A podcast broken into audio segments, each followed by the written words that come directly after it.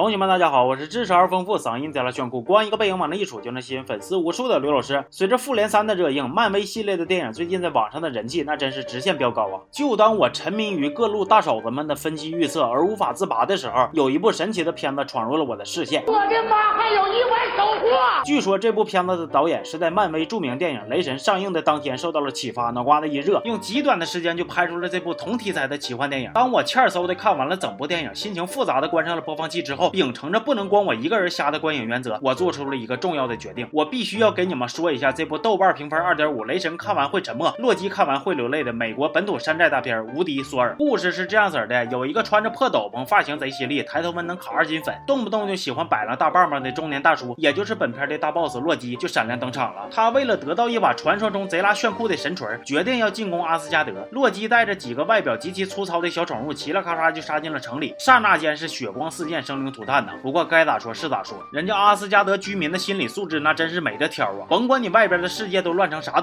样了，人家哥几个照样能心平气和的杵墙根底下扯闲篇，你说你能整了吗？国王奥丁带着自己的俩儿子五了豪风就赶过来加入了战斗，如此强烈的杀气，别说是洛基看着害怕呀，就连奥丁手里的武器见了那都跟着瑟瑟发抖啊！按理说接下来该展开了一场激烈的。大战了吧？哎，没有。剧组为了节约这本来就花不了几个钱的特效成本，开始让这几个人非常卖力的与空气斗智斗勇。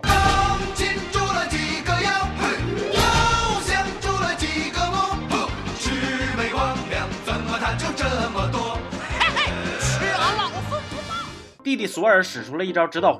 成功的爽翻不是成功的干翻了一只小宠物，结果自己居然还被小宠物倒地的尸体给拍晕了。瞅给你废物的！奥丁跟洛基硬磕，但是为了痛击队友、保护敌人，就意外的把自己大儿子给捅死了。就当奥丁悲伤之时，洛基摸到背后一个偷袭，轻松拿下两杀。而索尔这个时候也醒了。奥丁用最后一丝残血告诉了索尔神锤的下落。就当索尔被洛基打到满地乱爬，眼瞅着就要 GG 的紧要关头，一个神秘女子出现了，照着洛基就是一闷棍呐！这真是武功再高也怕菜刀，身手再好。一棍就闷倒。神秘女以前是奥丁的手下，她本来是打算先给索尔好好集训一下子的，比如说练练刀、练练剑，提升一下武力值，然后看一看公众号刘老师二五零里的视频，增加一下技能点，最后再去找洛基硬磕。那这事儿指定就是手拿把掐的了。但是人家非是不听啊，呜呜喳喳的，啥本事没有，还非得吵着要去报仇。我说这位大哥呀，真不是我埋汰你，你说你现在连个平底锅都没有，还出去嘚瑟啥呀？你现在死了都不配有盒子，你知不知道啊？再说了，这冤有头债有主，你给你爹报仇那没有。毛病，但是你哥的这个仇到底该咋报？是不是得好好斟酌一下子呀？反正神秘女最终还是架不住墨迹，决定陪着索尔去找神锤。神锤藏在了一个名叫生命之树的地方，而生命之树的入口在哪？你们猜？没错，在洛杉矶，就是那个你们知道的，在美国的科比凌晨四点还在看的洛杉矶呀。所以接下来，索尔、神秘女、洛基他们仨滋溜一下子就进了城，几个人开始在高楼大厦之间肆无忌惮的嬉笑、跑跳、追逐、打闹，就这种情节安排，你说那谁能受了啊？还有索尔来到生命。之树找神锤这段情节画面，你根本都不知道导演到底是想表达啥。我甚至一度都怀疑自己其实是在看一个加长版的 MV 呀。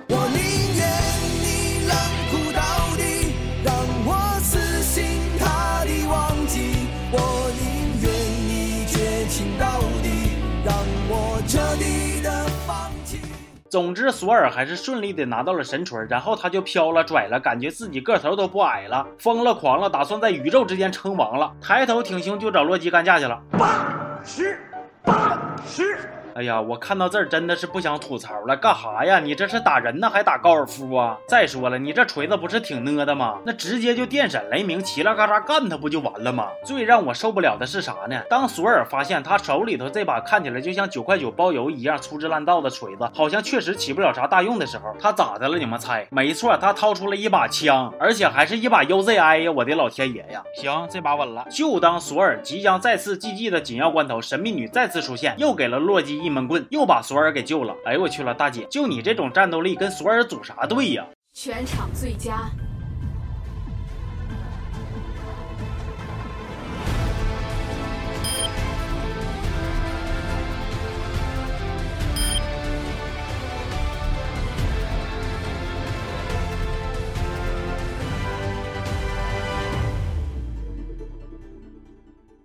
不过神秘女最后还是凉凉了，我估计也是队友真的带不动了。索尔的锤子被抢走了，还被洛基打到了地狱。但是你们以为这场战争就这样失败了吗？并没有，他们又作啥妖了？你们再猜猜。没错，他居然自己动手做了一把新的锤子，更大、更强、更持久。行啊，老哥，DIY 小达人呐，有这手艺你他妈咋不早用呢？反正啊，最后洛基还是被索尔用新锤子给锤翻了。大概这就是传说中的求锤得锤吧。世界再一次回归平静，全片也就到此结束了。讲道理啊，我作为一个月烂片无数的电影解说，平时啥大风大浪我没经历过呀。但是当我看完这部电影，我竟然会感觉到胸闷气短、喘不上气儿啊！听说当年他山寨雷神，就是为了骗一些不明真相买错票的群众，然后抢票房，真是没有最只有更行吧。这期就先说到这儿了，咱们下期见。啊，对了，同学们，听我一句劝子，千万别因为好奇而去尝试割裂的胸肌。如果你们还想靠，那就乖乖的别往火坑里跳啊！